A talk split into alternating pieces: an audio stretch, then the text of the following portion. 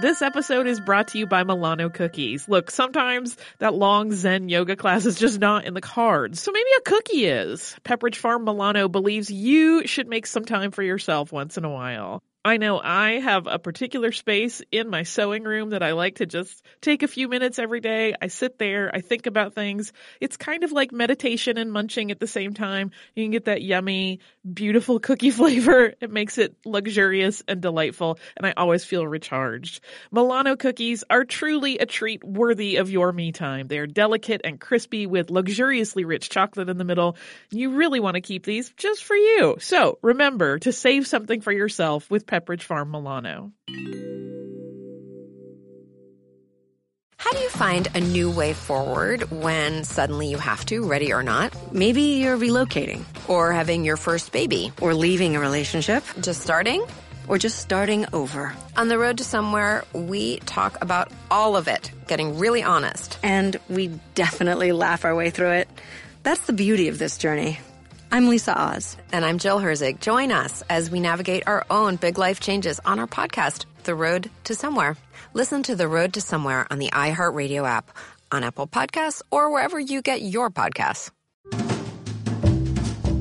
Hey, who is ready for a classic Stuff You Missed in History Class episode? In case you have not noticed or are very new to the show, these episodes that are showing up in your feed on Saturdays are ones from our back catalog that we are sharing so newer listeners can get a taste of some of the shows from years gone by.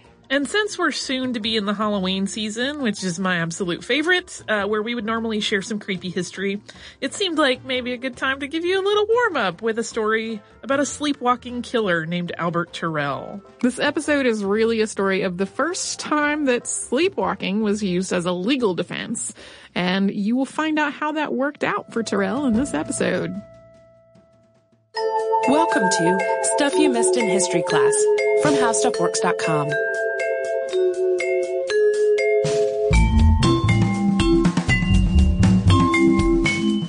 Hello and welcome to our podcast. I'm Holly Fry. And I'm Tracy V. Wilson. And uh, have you ever had a bout of sleepwalking? I have never had a bout of, of sleepwalking. My brother used to when he was very small. My parents had to put a lock on, on his door so that they could get in in an emergency, but that he could not get out and injure himself. Which is germane to our podcast today. It totally is. Uh, the sleepwalking defense in criminal trials is not entirely un- uncommon in modern modern uh, trials. Medical and legal experts are continuing to study the validity of such claims. And did you know sleepwalking crime is actually on the rise? It doesn't surprise me. It's one of those things where uh, as as people become more aware of sleep disorders and sleepwalking disorders, both there's both the getting diagnosed increase and the use as a defense, whether accurate or not, increase. Yeah, and we also don't um, know if there is a cultural or social trigger. Some uh, experts in the field have posited that because we live in a sort of a more nervous, anxiety-laden culture, it's actually triggering more people to have sleepwalking disorders and sleep disorders in general. So we don't know the exact root of why those are on the rise. Those three things are all factors. Uh, but in eighteen forty-six, it was completely unheard of to claim sleepwalking as a defense. No, no one had used that ever. Until Albert J. Tirrell, who was on trial, and his lawyer, Rufus Choate, who took a really unorthodox approach to uh, defending his client. Yeah, and it, it at, for the time, it was so out of left field that it was almost like that it wasn't me. Like, yeah, yeah, you saw me do it, but that was not me. But nobody did see him do it, which yeah. comes up in the trial. Uh, so the crime uh, took place on October twenty-seventh of eighteen forty-five, and Missus Mary Ann Bickford's body was found in a seedy boarding house uh, in Beacon Hill in Boston. She was only twenty-one, and her body was found on the bed, partially on the bed, partially on the floor. Uh, there are different illustrations you can see online that kind of Um, put her in slightly different places, and there's an account that comes up in the trial where they describe part of her body being on the floor. She was in a nightgown, and she had a wound to the neck that had nearly decapitated her. Uh, the bed w- had been set on fire, as well as two other places in the room, and Bickford's hair and skin were singed and burnt. Uh, an earring was missing from one of her ears, which was split open as though it had been pulled out, and there was a straight razor at the foot of the bed, which is a pretty grisly scene. It is pretty grisly, and, and a lot, there's a lot going on there. Uh, Albert Tirrell had been seen with her earlier that evening, and a witness account also described him speak, speaking with a stable keeper to try to get transport away from the city. Now, to give a little bit of background on these two, because this was not a pairing that was unknown already. That was not her first encounter with um, Tirrell by any means. So they were actually known to be engaged in an affair. Both of them were married. Uh, Bickford, who also went by Maria and some other pseudonyms at different times, had gotten a taste for city life when she was visiting uh, relatives, and she actually left her husband, who was in Maine, to stay in the city permanently. And she had even written him a letter and said, you can come and live in the city, but I'm an, and we'll be husband and wife, but I'm going to need my freedom. Kind of saying, like, I will play the part of wife, but I'm not really married to you in my heart. Uh, so at one point, her husband, James, actually traveled to Boston to look for her, discovered her working in a brothel, and headed back to Maine by himself. Uh, and in court proceedings, the prosecution stated at one point that she had actually moved to Boston with a paramour that she had presumably met on that first visit to the city that was obviously not her husband. Uh, and then that man deserted her, which is what led her to prostitution. So Mary had met Albert Tirrell while working, and the two of them had started a very intense relationship. People described it as both passionate and volatile. They traveled together as a married couple, even though she was already married, and he also was married and had a wife and a family. Uh, and on September twenty-ninth, eighteen forty-five, which was one month before the murder, Tirrell had actually been charged with adultery. His trial was delayed for half a year, uh, for six months, after friends and relatives, and even his wife actually petitioned the court to delay the proceedings because they wanted to all work together to help Albert reform his ways. And they thought if he could, you know, prove he was a good citizen for six months and then go back on the adultery charge, even if he um, was found guilty of it, they would be a little more lenient because he was clearly trying to mend his ways. And the delay was granted. And then uh, Albert was released after, you know, uh, posting bond, and he went right back to Mary Ann Bickford. Yes. Hey, Holly, we have some exciting news. Yeah, I am wildly excited, and uh, people will have another opportunity to watch me cry at art. Yeah, you sounded so calm, and it's not a calm situation at all.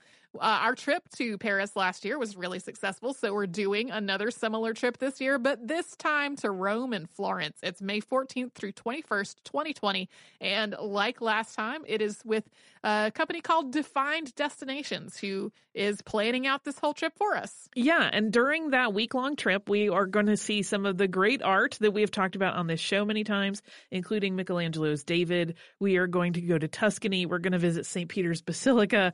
We are going to the Sistine Chapel. So it's going to be a fantastic trip. You can get the whole list of places that we are going and information about booking at defined destinations dot com. Scroll down to the Rome and Florence trip with Stuff You Missed in History Class, or come over to our social media. We have posts about it there too. Hey, listeners, I wanted to tell you about a new podcast from iHeartRadio called The Women, hosted by Rose Reed. It is a fascinating and deep dive interview show where Rose talks to changemakers and disruptors, and she finds out what really drives them. So she will ask each of them, what was your first stand, and how do you navigate success and failure? And really, what's the cost of fighting for others? These interviews are really personal, and they're candid, and sometimes they're a little bit crass, but they are always really enlightening. You can listen to these firebrands and take away lessons that will help you navigate your own life and forge your own path. The debut season includes women like Valerie Plame, the former C I A agent who is now running for Congress, and whistleblower and pediatrician Doctor Mona Hanna-Attisha, who exposed the Flint water crisis and became the center of a swirling, swirling amount of problems, uh, and the legendary Buffy Sainte-Marie, sixties songwriter and activist. Uh, I have personal interest in this show because I adore Rose and I executive produce it, and I think you're really going to enjoy the way that she gets into these conversations that feel like two friends talking, and they are an absolute delight. So subscribe to The Women on the iHeartRadio app, on Apple Podcasts, or wherever you get your podcasts.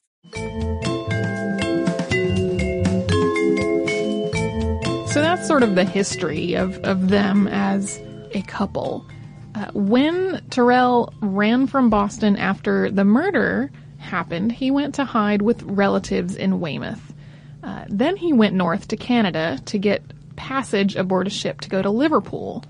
That voyage had to turn back because of bad weather, and he got on a second ship in New York to go to New Orleans. Uh, on December fifth, he was arrested after Louisiana authorities got a tip that he was aboard a vessel in the Gulf. So at that point, he's in custody, and he was transported back to Boston for the trial. And he hired, he, Tirrell, we should note, was uh, not a poor man. He had some wealth. His family was well-established in the shoe manufacture trade. And he hired Rufus Choate, who was a protege of Daniel Webster, as his defense. And Choate was already a very high-profile figure with both a political and legal career. He had served on the Massachusetts State House of Representatives and the State Senate. He had been a member of the twenty-second and twenty-third Congress. He was well-respected in legal circles. Uh, so it was really like the equivalent of hiring a pretty heavy hitter lawyer today. Uh, everybody would have known who he was. And Choate conceived of this novel defense for his client, claiming that, in fact, Albert was a somnambulist and that he performed the entire murder in a sleepwalking trance. Now, that wasn't his only defense. He also tried to discredit the possibility that he had even committed the murder, but that was w- sort of one of the new and novel ways that he defended his client. Right. The, the proceedings started on March twenty-fourth, eighteen forty-six, and according to court records, the judges were Judges Wilds, Hubbard, and Dewey. Uh, a Judge Shaw was also scheduled to be there, but he was out sick. Representing the Commonwealth was Samuel D. Parker, and for Tirrell, Rufus Choate, and Annis and A B Merrill, Esquire. Jurors were very quickly selected that morning. Uh, if you read the Boston Daily Times account, it seems like they really whipped through like voir dire and additional questioning really, really quickly. It took about half an hour, according to that reporter's account of it, to select the entire jury, which if you have ever done jury duty, it never takes just half an hour to get everybody settled. So that was pretty expedient.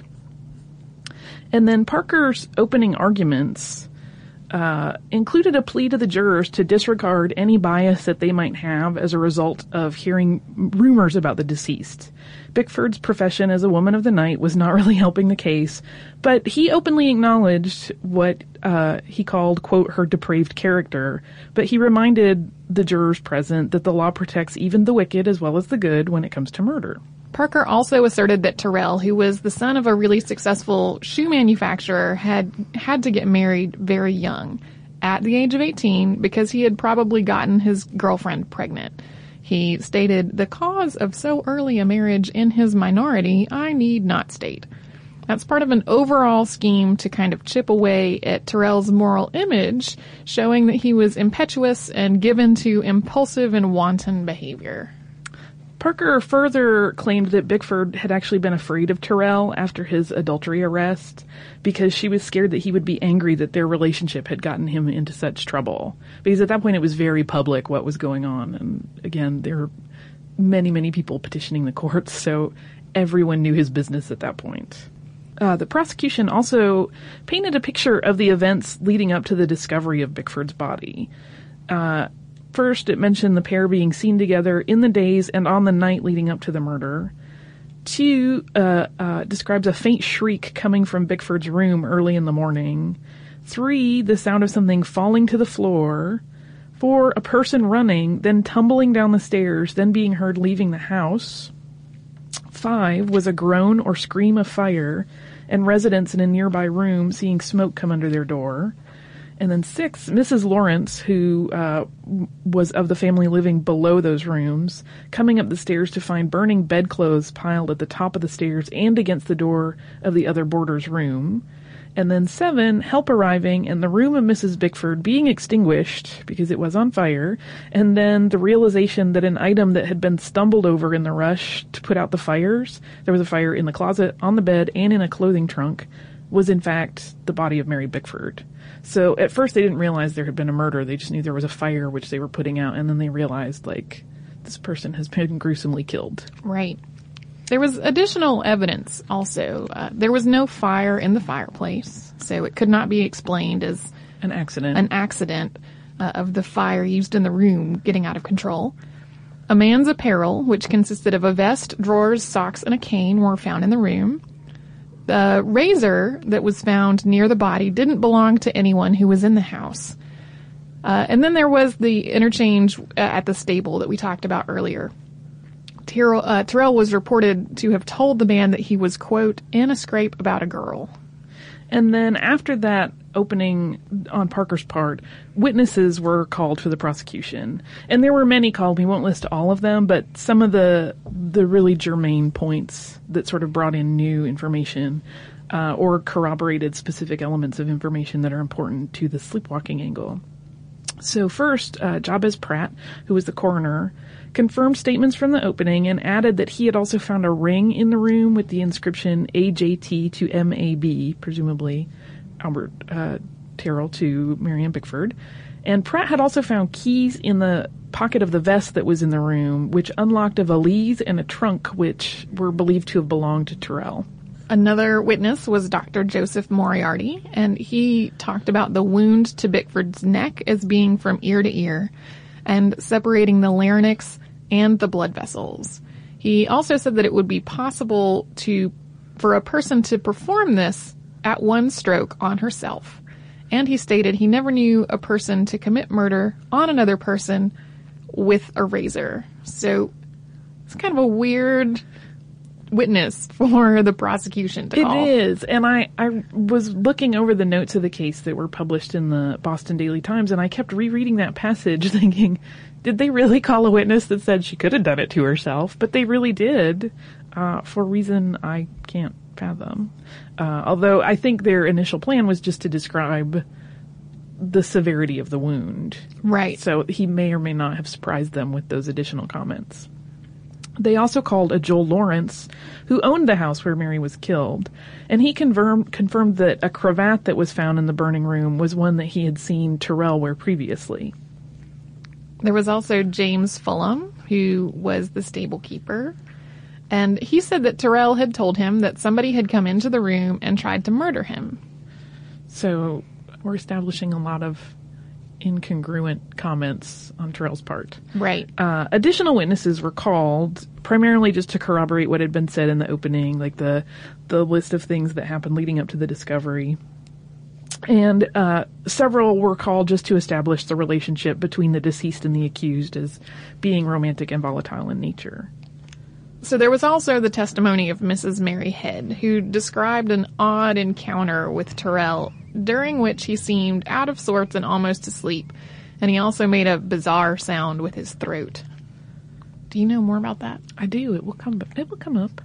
Uh, just remember that. The opening argument for the defense had some interesting points, and it was delivered not by Mister Choate but by his associate, Mister Merrill. And he, one of the quotes from his opening is, "It does not follow that because a body has been found exhibiting indications of violent death, that a murder has therefore been committed." His argument was very focused on the beyond reasonable doubt angle of finding guilt, and he suggested that the clothing found in the room could have belonged to another man, or it could have been Tirrell's, but because he was known to stay with Bickford quite often, it could have been left there at any time, not necessarily the night of the murder. He also wanted to dispel the idea that, that running meant that he was guilty. So he asked, are not innocent men often being often afraid of being thought guilty? Merrill also read a list of cases where men had been found guilty and executed entirely on circumstantial evidence. So again, they're building m- multiple angles to the case, and one is that no one actually saw him do it. He also asserted that if Tirrell had wanted to kill Bickford, he had a- ample opportunity in their travels together before this particular night. Uh, there was also a little bit of a character assassination going on against Bickford. She was characterized by Merrill in the opening as something of a beguiling siren, and that she used her wiles to infatuate Tirrell, and that's what caused him to leave behind his family and turn to her. So after all of those layers of defense, Merrill introduced the somnambulism defense, orating at length about the nature of the condition and reading a variety of cases and medical studies to support what he was trying to say. And according to the Boston Daily Times, Merrill's opening lasted two hours and forty-five minutes. There was a lunch break in the middle. And according to the reporter was, quote, full of ability and research throughout. So he was uh, impressive, apparently, in his open. Right. And then witnesses for the defense were called, the first of which was Missus Nabby Tirrell, who was the widow of Leonard Tirrell and the mother of the defendant.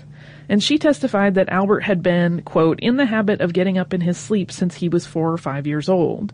And she described several episodes from the time he was tiny until he um, was a teenager and then was a young man on his own and left. Right? So the time she he lived with her, she described multiple episodes uh, where he would go on walkabouts and do things completely asleep.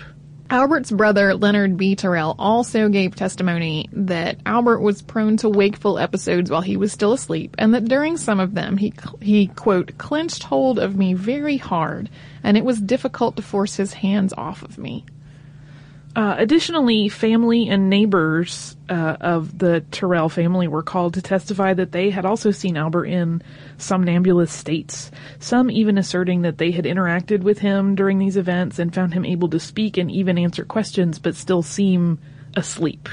The defense attempted to introduce a complaint mentioned by Mary Bickford that Tirrell had at one point struck her across the breast forcefully while he was asleep. But it was ruled out as, quote, coming within the rule of de- of declarations. So they couldn't get a sworn testimony from the deceased to back up this claim. Right. Uh, and most witnesses also were used to establish the idea that Albert was, in fact, really quite fond of Mary and treated her very con- kindly, that he was genuinely in love with her. Uh, and a Doctor E O. Finney was called. There were several doctors called for the defense. But he testified that the fatal wound could have been suicide or murder. Uh, witness Doctor Walter Channing also testified that he had knowledge of women committing suicide in this manner and had also read about it happening just in his uh, career studies and in, you know, um, journals and staying on abreast of the information of the time. Right. Several other doctors were called to corroborate the argument that a person could easily commit a murder while sleepwalking. And one thing that Choate and his associates repeatedly established was that when Albert was sleepwalking, he would make an odd vocal sound, similar to the one described by Missus Mary Head when she was on the stand as a witness for the prosecution. So they kind of artfully linked that back to, you remember that other person that said he seemed really odd and made a weird clicking sound with his throat? That's what he does when he sleepwalks. We've established he has, like, an ability to sleepwalk and do things in his sleep. The Only Way is Through, a new podcast in partnership with iHeartRadio and Under Armour. Join us as we hear from the world's greatest athletes, coaches, and trainers as they discuss how they utilize training, competition, recovery, and the latest innovations in fitness to improve their performance and push through their personal, physical, and mental challenges. Here is Canadian heptathlete Georgia Ellenwood. You can practice every day because you're working on things. Like, you might slow something down or exaggerate another thing, but when you're competing, you're going as hard as you can for even that short amount of time. It's a lot of intensity, and it's a lot of physical power, it's a lot of mental power. I think that's why it's so draining, and to shift gears after every event, like, oh, I just ran the hurdles, now I have to think about high jump. How do I get as high up in the air as I can after I just tried to run as fast as I can? Giving that much intensity in such contrasting events can, can be really be difficult. Listen to The Only Way is Through. Available now on the iHeartRadio app or wherever you get your podcasts.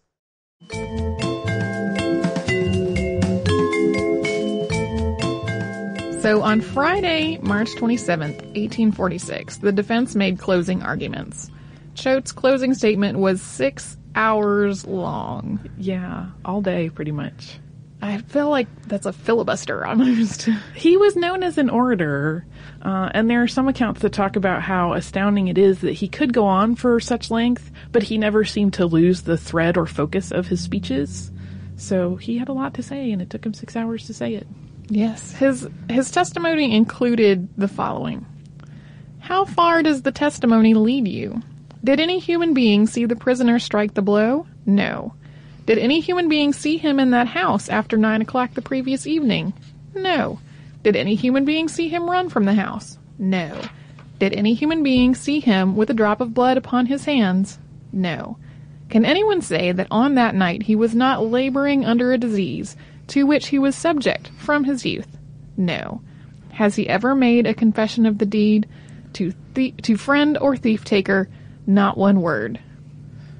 So, uh, that was part of the six-hour closing statement, and Choate finished at about four twenty-five in the afternoon, and after a brief recess, Mister Parker made his closing argument, summating his case, pretty much just repeating what had come up throughout the, the trial, and he wrapped up at six fifty. And Albert Tirrell waived his option to address the jury, and the court was adjourned until Saturday, the following day. On Saturday morning, Judge Dewey addressed the jury at length.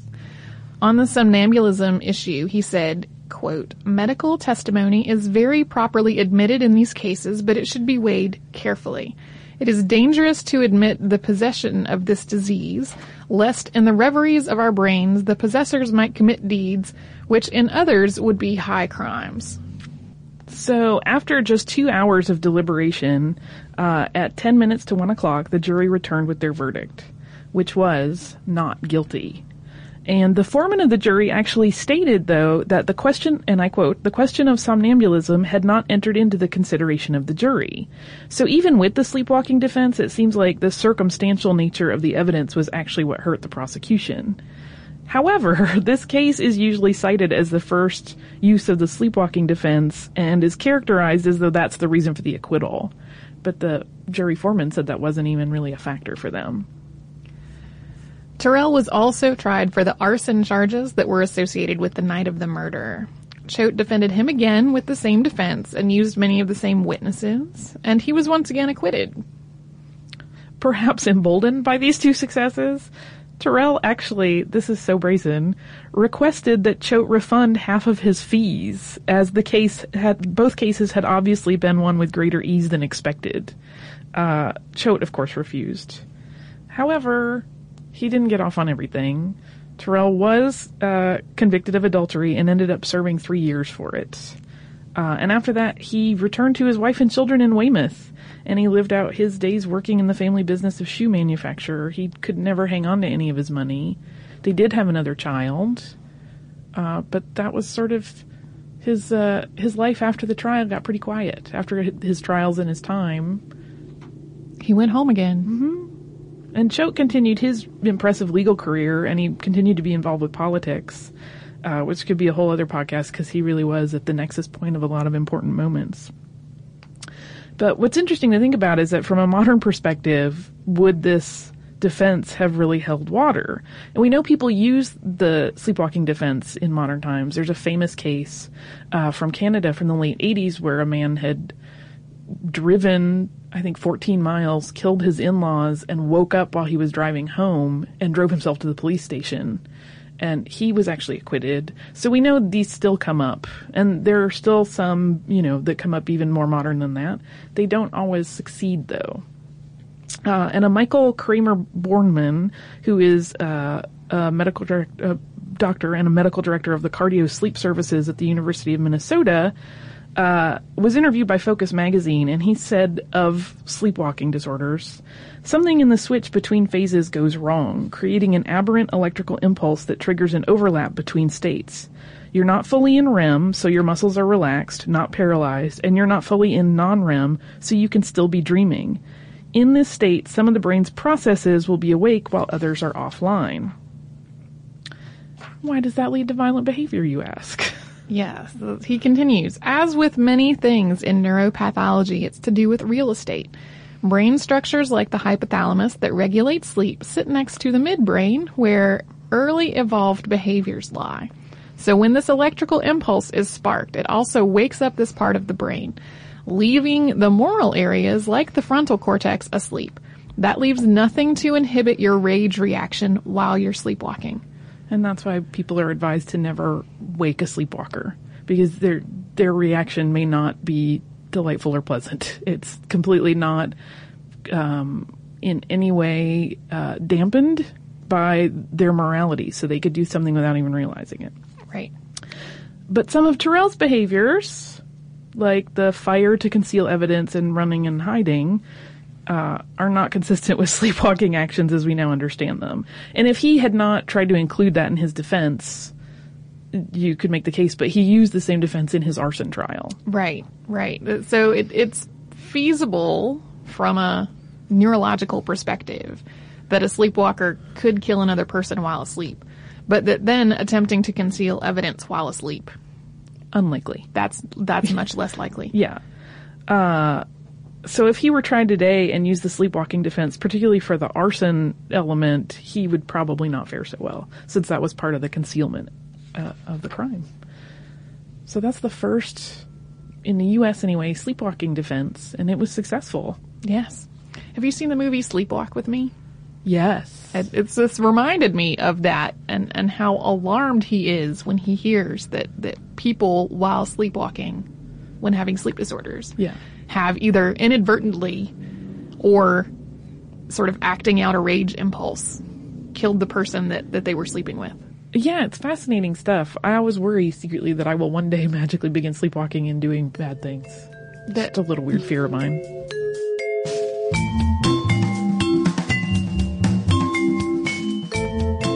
Since uh, these episodes that we're sharing are past classics, uh, we have some updated information that will supersede the contact stuff you've heard before. If you want to email us, our email address is historypodcast at howstuffworks dot com, and you can find us across the spectrum of social media as Missed in History. You can also find us at missed in history dot com, and you can visit our parent company, HowStuffWorks, at howstuffworks dot com.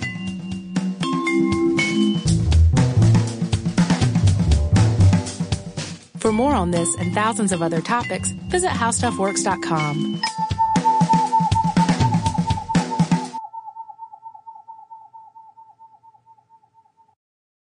We are going to Italy. After the success of last year's trip to Paris, we are planning another similar trip, still with Defined Destinations, this time to Rome and Florence. Yeah, we are going to spend a week exploring some amazing things. We're going to have city tours of both Rome and Florence. We're going to see the Roman Colosseum, the Vatican Museum, and the Sistine Chapel, Saint Peter's Basilica, Vatican City. This is just a tiny fraction of all the stuff we're going to get to do. Yeah, it's May fourteenth to twenty-first, twenty twenty. And to get more information, go to defined destinations dot com and scroll down to the Rome and Florence trip with Stuff You Missed in History Class. Hey guys, I'm Shane Bacon, and I want to tell you about a new podcast called Get a Grip with Max Homa and Shane Bacon. One guy that has probably hit a three hundred fifty yard drive, considers himself an athlete mostly because of his unreal pop-a shot abilities, and has in fact started to show off signs of a tricep forming, is our own Max Homa, P G A Tour winner and fan favorite online. Max and myself churn out new episodes every week to give the fan a unique look at golf and all that comes with it, from someone that spends his work weeks on tracks we all dream to play, grinding it out with the best in the world. Listen and follow Get a Grip with Max Homa and Shane Bacon on the iHeartRadio app, Apple Podcast, or wherever you listen to podcasts right now.